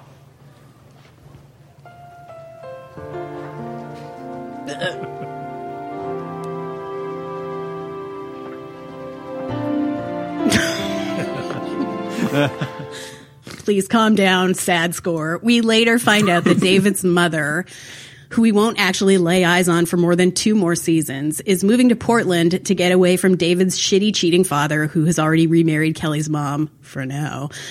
But instead of dealing with being abandoned by his actual parent, David has come up with a scheme that will keep him from being left behind at West Beverly at the end of the school year. Clip five. You know, Donna, if I load up on required courses like I planned on doing last summer, I could finish early and graduate with your class. That's great. But when will we ever get to see each other? Uh, when we graduate? Donna is right to have misgivings because, as Sarah and I know, but Donna does not, David has absolutely no ability to handle stress and is absolutely going to take it out on Donna, earning himself the nickname Lord Pissface, bestowed by me and richly deserved. Number six, it's the end of the Nikki era. Apparently, there was some talk at some point of creating a spin-off around the freshman characters introduced at the start of season three. Computer nerd Hubert, Dead Scott's sister Sue, and Nikki, who first fooled around with David and then ended up dating Brandon. The spinoff never happened, and Nikki had to go officially back to live with her parents in San Francisco, which sucks because she was for sure the best of Brandon's girlfriends and better than his shelf headed ass deserved. Seventh, and finally, everything about the literally miraculous climax is infuriating. As I said up top, the stakes for this episode are that Miriam knows there's a truck on a collision course with the gang's bus, and she's telling this interminable story to convince Clarence to con- intervene and save them. Clarence airily says he already has, and the truck driver in question is far away. Miriam has to tell Clarence he rerouted Craig Clemens, but Greg Clemens is the one they need to worry about. And we see he's not just drunk, but drinking from a fifth of something while driving. Clarence has apparently exhausted his own miracle power for the day and refuses to call upstairs because he apparently thinks that since the kids, kids bickering is the reason the bus left late, they deserve to have a garbage truck plow into them at top speed going the wrong way down a one way street. And you know what? Maybe Clarence is right. However, it may surprise listeners who've never watched this episode to learn that no, the producers of Beverly Hills 90210 decided not to cle kill their entire teen cast in their Christmas episode. Steve and Gil, by the way, are watching from the schoolyard and screaming at an oblivious Greg Clemens to stop as, for what feels like 500 years, the editor cuts between shots of the truck and the bus driving toward each other. But then, just as both vehicles arrive at the intersection, the truck phases through the bus in what is, even for the era, an extremely terrible visual effect.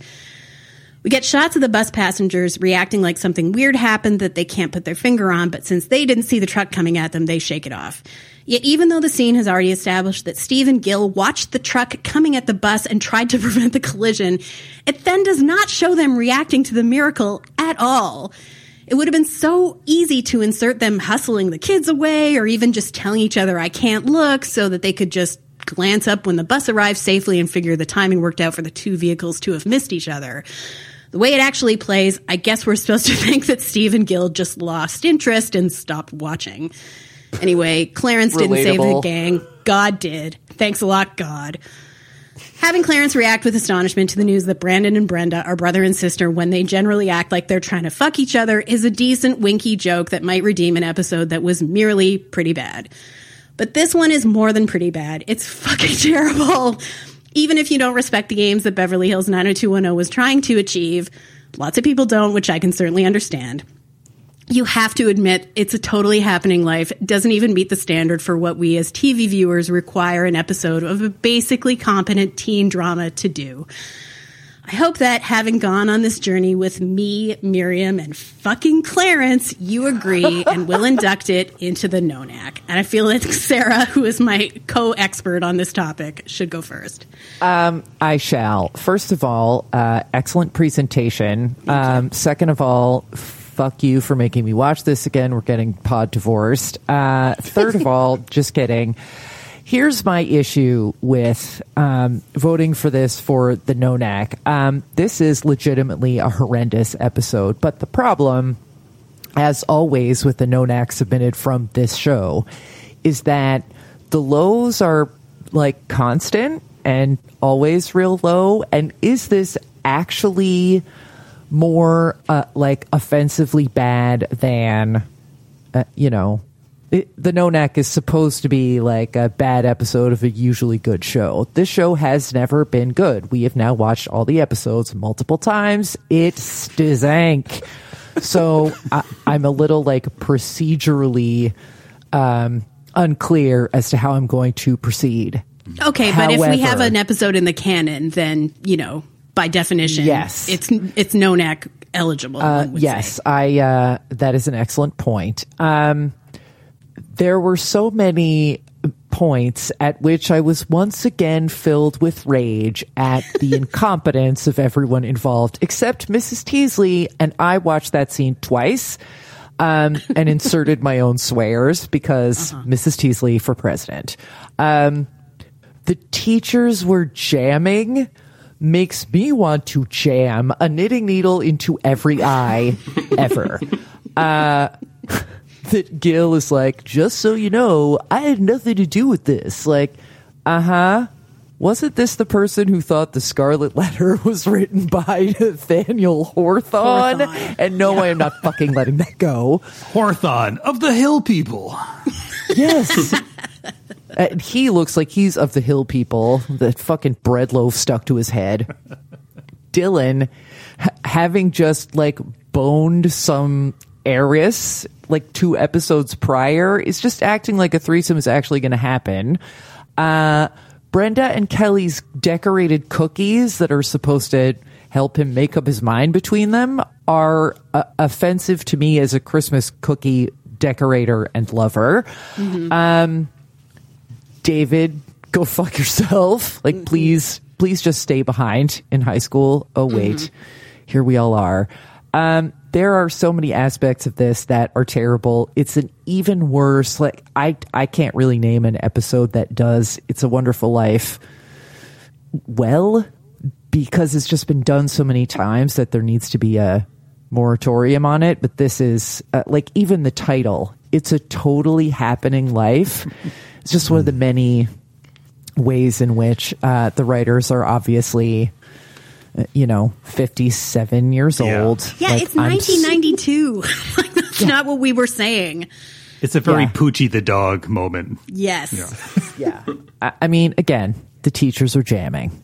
Like, no. no, they were not. Um, this is an absolutely horrendous episode. Um, just generally, it may be like legendarily bad just for Christmas episodes. That point is taken under advisement.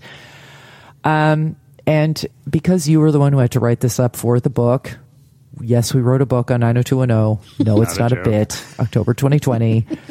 uh, I I must concede um, that you are the expert on its uh, especial and particular horrendosity. And now I see the floor. All right, as the sort of last person in again with this, let me wrap this up.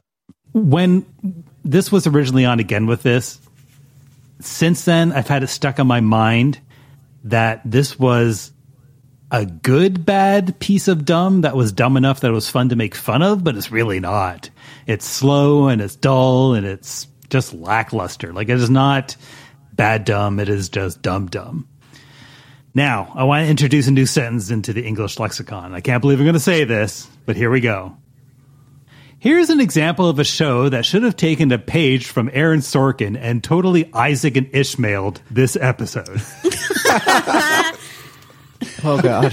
Which is, if you're not familiar, that is the 9 11 West Wing reaction episode that uh, he made uh, outside of Continuity. West Wing reality. Like it exists as as a project aside from West Wing, even though it is part of West Wing. Um, why not do that here? Because um, you know, like it's adding all these supernatural elements to it.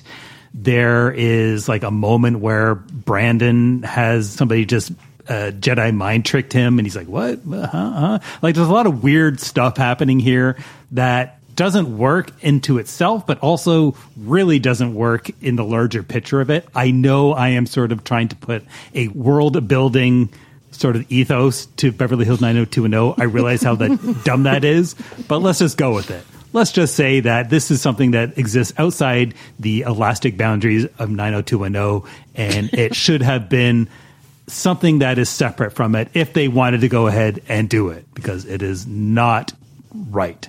One thing you didn't touch upon is like the incredibly toxic work environment that apparently exists in heaven. Thank you for explaining that to me, Miriam. I was just making a comment. Sorry. And and you could remember who you're talking to. Or you might end up doing this presentation in a black hole. I'm sorry. I mean, what's going on, guys?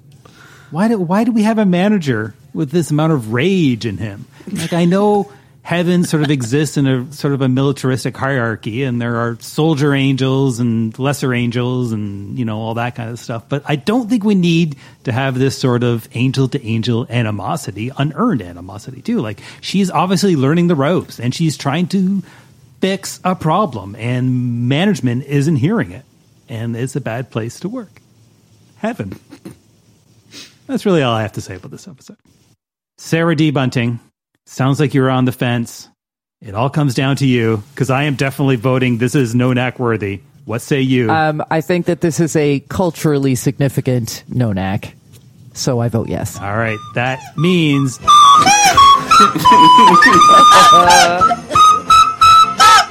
That means Beverly Hills 90210 season 3 episode 16 it's a totally happening life. You're hereby inducted into the extra hot great Nonac.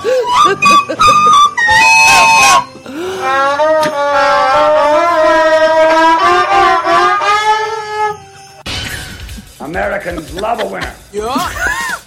And will not tolerate a loser. All right, everybody, it's time for winner and loser of the week. If you like that, check out Shitty Flute on. Oh, the gift, was the ask, best gift I ever got for David T. Cole was telling him about that site. Indeed. Oh, God. All right, it is time for winner and loser of the week. Tara has our winner.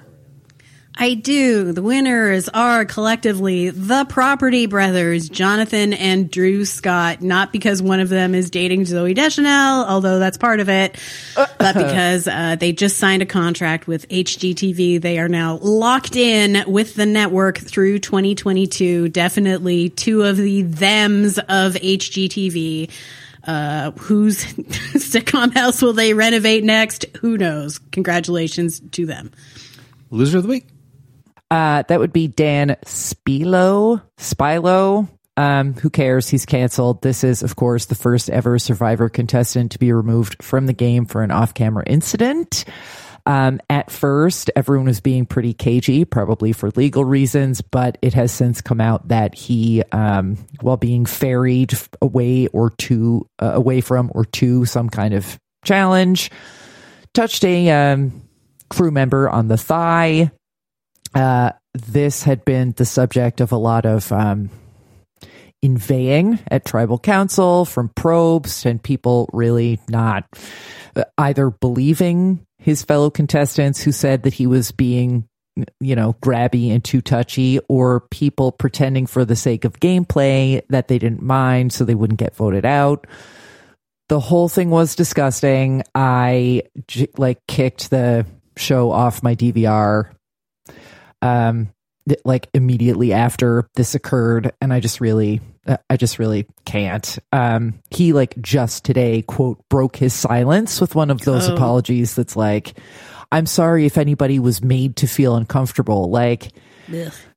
it's not how you fucking do it, Dan.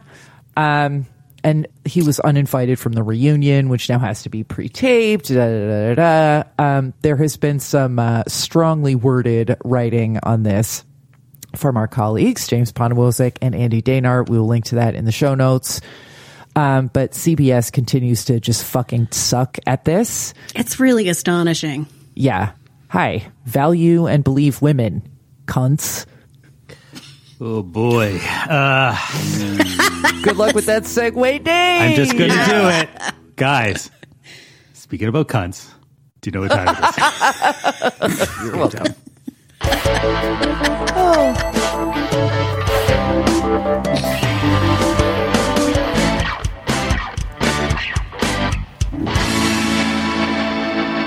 All right, everybody. This is the fifth game time of the season. Let me remind you of our standings. Sarah, two. Value guest, two. Tara, zero.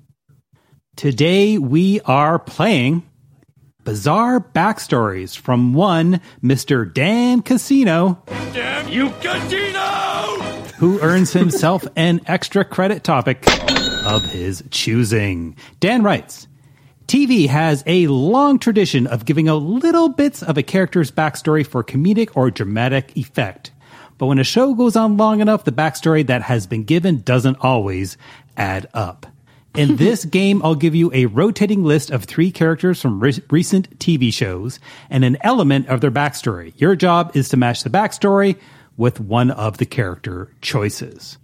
Just note that we use they to obscure the sex of the character now and then, and keep in mind that some of the elements of the backstory come from unreliable narrators, but we're going to take them at their word as far as if they were true or not. So, Sure. one answer, one point, no hints, 36 questions, and a tiebreaker.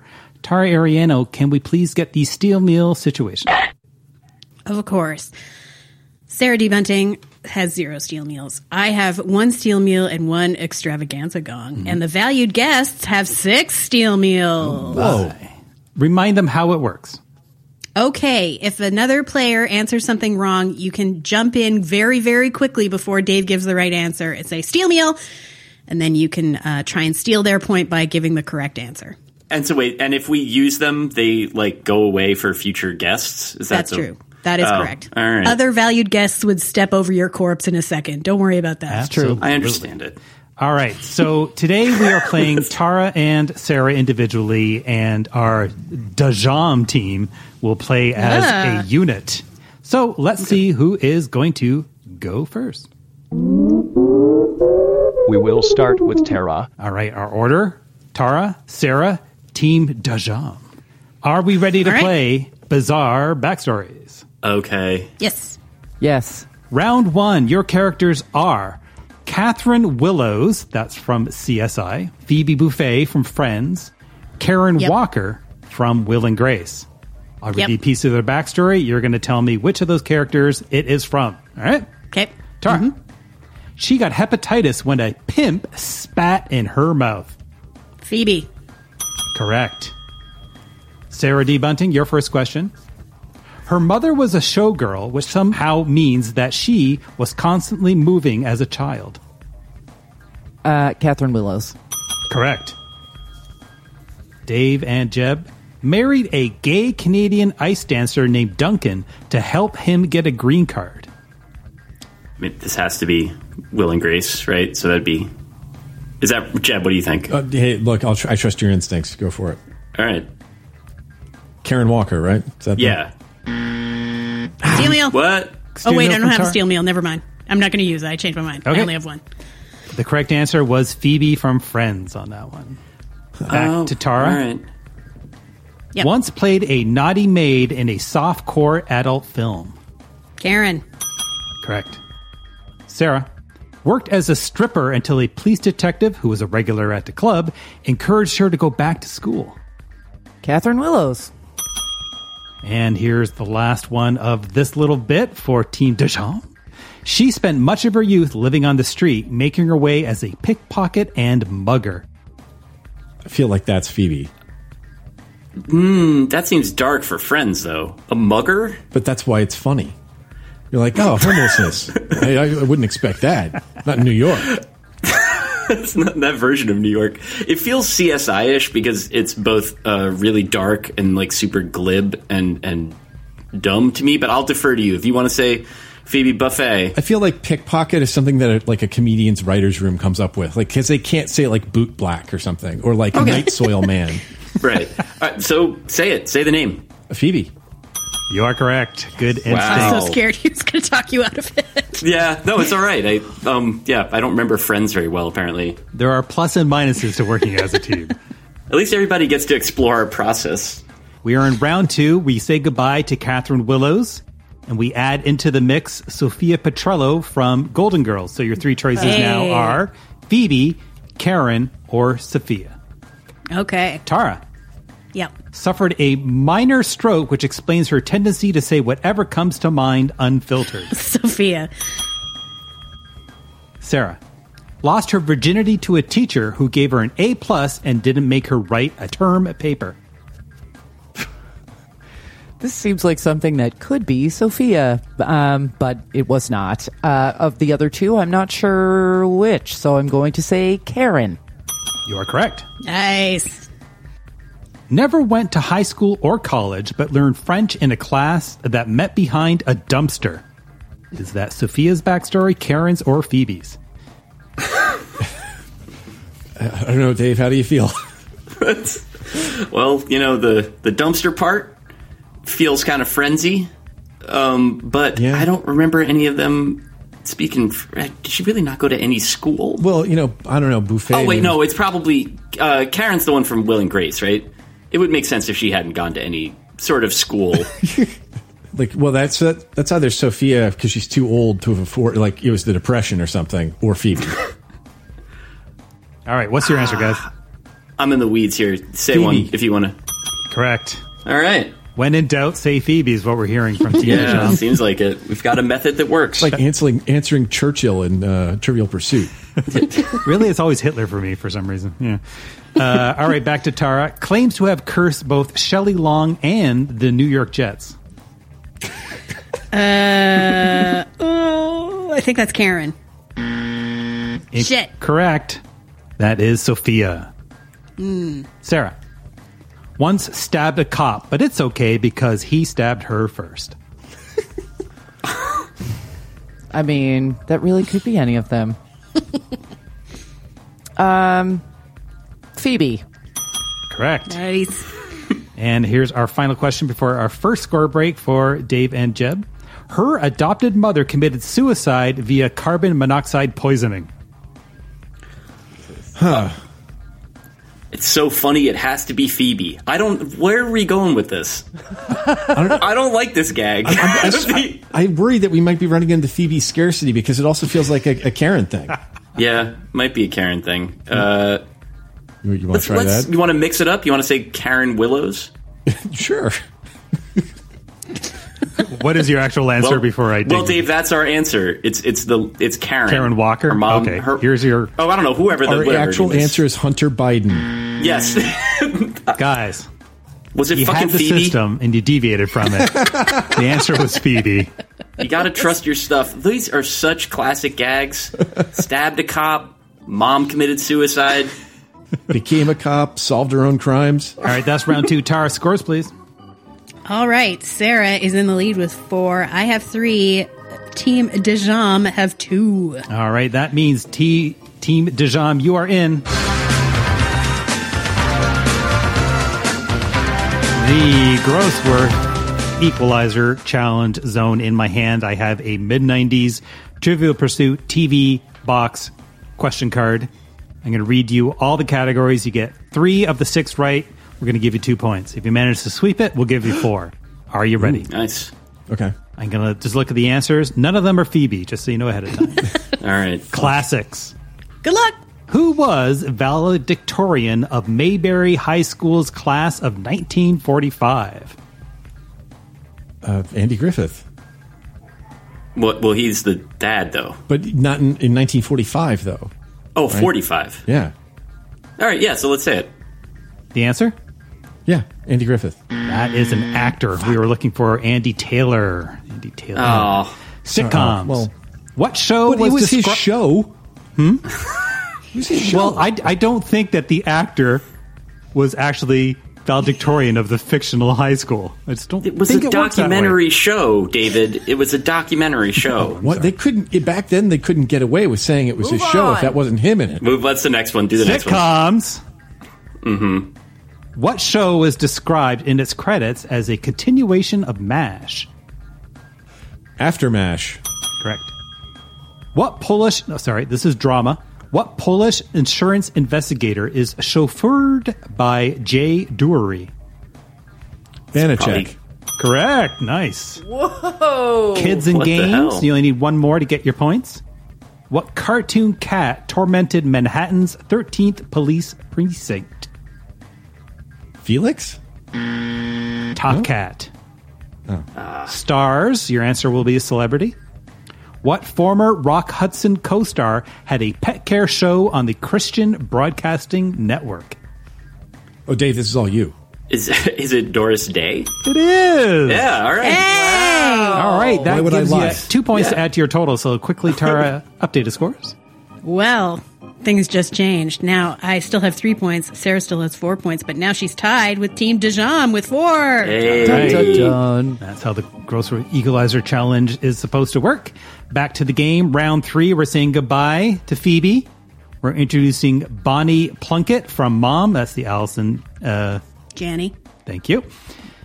So your choices are Karen Walker, Sophia, or Bonnie. Tara. She said she had a brief affair with Ronald Reagan. Sophia? Incorrect. Shit. Karen. Oh. Sarah purposefully injured her sister during a game of Twister. Purposely injured her sister during a game of Twister. Um, I think that's also Sophia. Also, Karen. Huh. Teen Dejam had a brief same sex relationship with a woman played by Rosie O'Donnell. Seems like that's uh, Allison Janney and Mom, probably. Right? She had like a wild early life or whatever. Wait, like, do you mean like Rosie O'Donnell was played the character, or literally Rosie O'Donnell? With a woman played by Rosie Oh. O'Donnell. All right. I've had some issues with that. Let's say let's say Allison Janney and Mom. Correct. All right. All right. Back to Tara. Became a notary public years ago as part of a complicated con. Karen. Karen is correct. This is question 17, Sarah. Oh, the Spread Eagle. Yes. was once briefly engaged to her own brother? I mean, spoiled for choice. Sophia. Correct. Last question of round three for Jeb and Dave. Has never seen their son, who is described as a cross dresser living in Newark. Jeez. Uh, that description makes me think it's Golden Girls because that's way out of date. You have any? Yeah. ins- I'll so, go with, look, I trust your Jersey instincts. yeah, right. All right. Uh, Sophia. you are correct. Thanks. All right, that's round three done. round four. Goodbye, Karen Walker. Hello, Alex Karev from Grey's Anatomy. That's Justin Okay. Chambers' character. So choices now are Sophia, Bonnie, and Alex. Tara, this is question. Was married for the first time at age 14, but had it annulled. Um, Karen? Karen's no longer in the game, so it can't be her, but good guess. forgot. That was Sophia. Shit. Two, Sarah started taking care of a schizophrenic mother at age seven. Sophia, Bonnie, or Alex? Mm, mm, mm. Um, I actually don't know, so I'm going to guess that that is Alex. You are correct. Noise.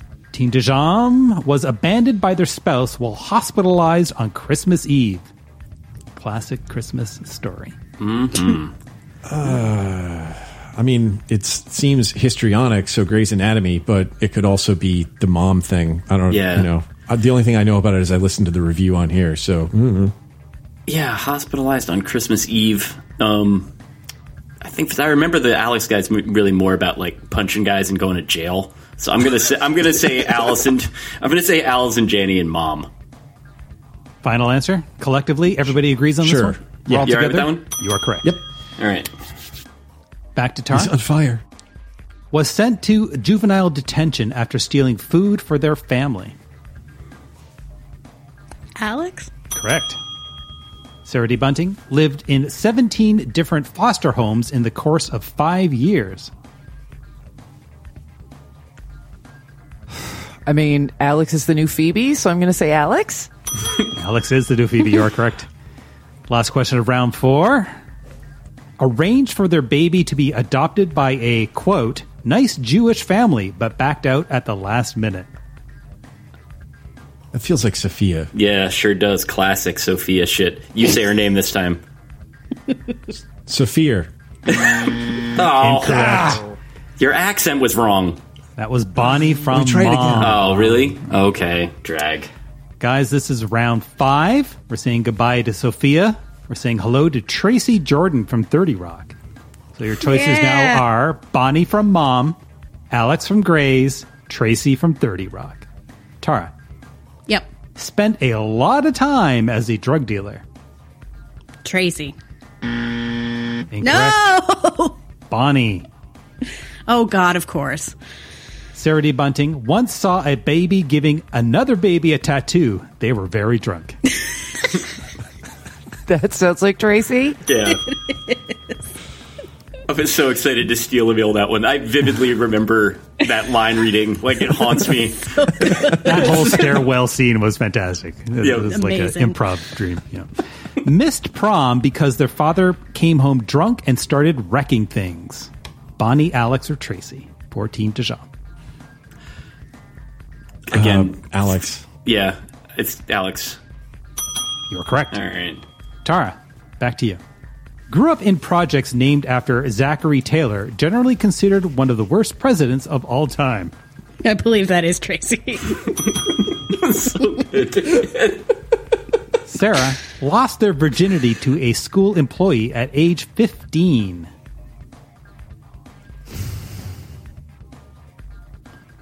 Alex. Correct. wow. God, Alex. Shonda loves that childhood trauma. Also was a boot black. All right, this is last question of round five. It is question 30, so we're getting towards the end of the game. It is for Team Dijon. Put their own mother into a psychiatric facility. Oh, I was hoping for a Tracy one that would be Yeah. funny instead of a Alex probably one uh, that's like just more trauma from from Our Lady Shonda. Uh, this feels like Alex to me, Jeb. What do you think? Yeah, if you're feeling it, let's let's push it all in on that. All right, it's Alex. You are correct. All It was Alex. All right, that was question 30. Everybody has two questions left. But first, the scores, please, Tara. Okay. Uh, Sarah and Dajam are tied with nine each. I have seven. Ooh. All right, Tara, that means you're in the Grossworth Equalizer Challenge then. Come on, Tara. Classic star.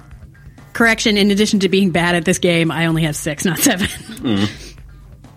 We forgive you. What network's John Cameron Swayze became the first major TV news anchorman in 1949? What network? CBS. CBS is incorrect. NBC. Okay. Sitcoms. Mm. What member of the Monkees was nicknamed Wool Hat? Mike Nesmith. Correct. Drama.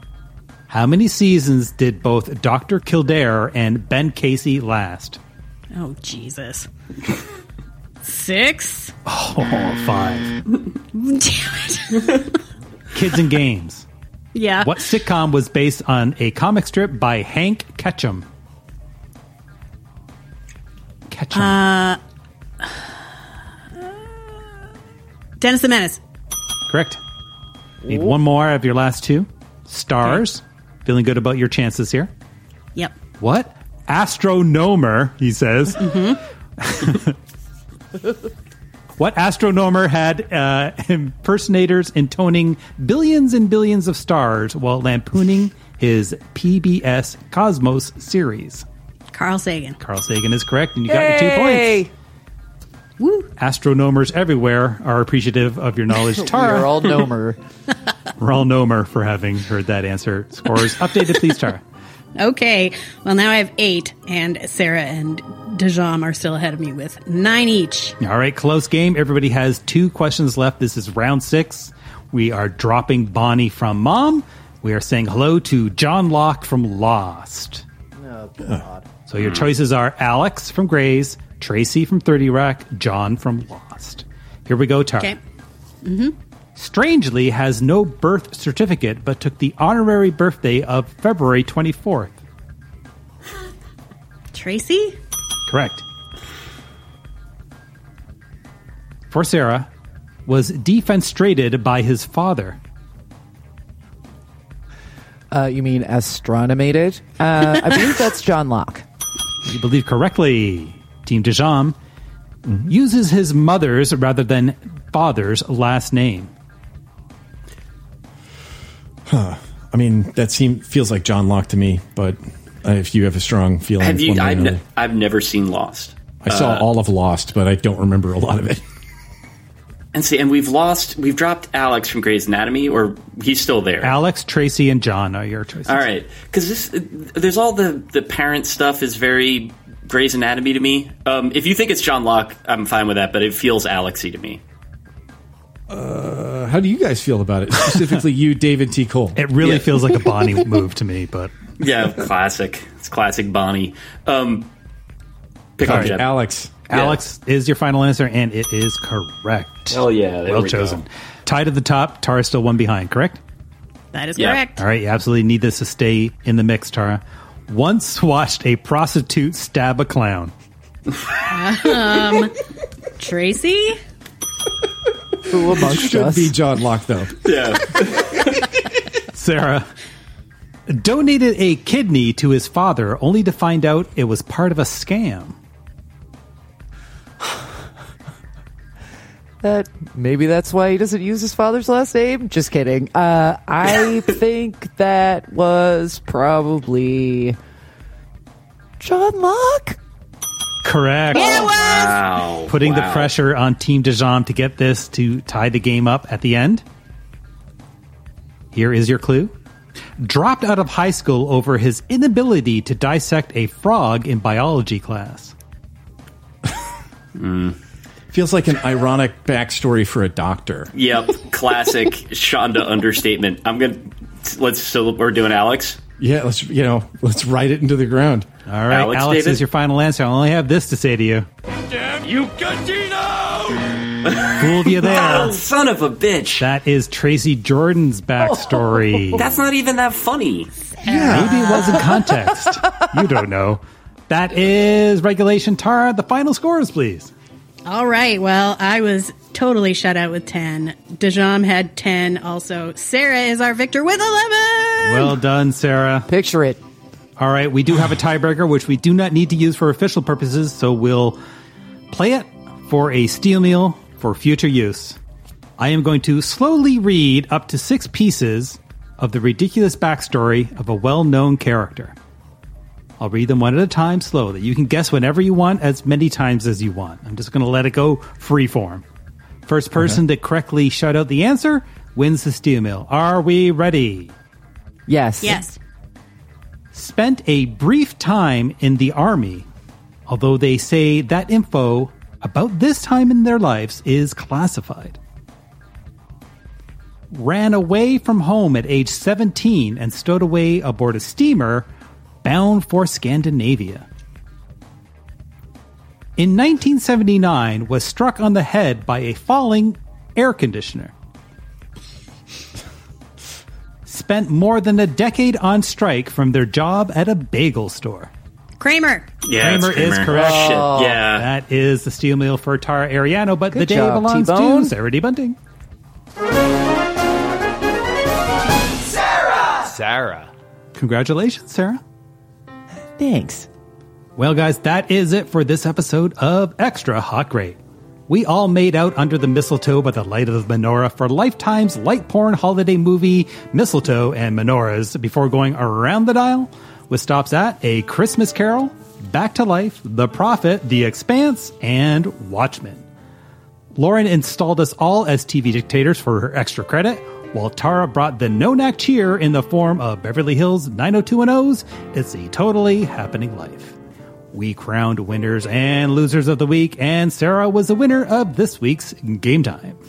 Remember, We're listening. Ah. I am David T. Cole, and on behalf of Tara Ariano, Twas the day before Christmas. Sarah D. Bunting, Why am I talking to a tree? David Roth, I'm a Christmas boss. and Jeb Lund. In the immortal words of mistletoe and menorahs, isn't Hanukkah random? Thanks for listening, everybody, and we'll see you next time right here on Extra Hot Great. These kids have problems? They're too good looking to have problems. All right. It's cool that Richie Aprile was a fucking angel. Incredible.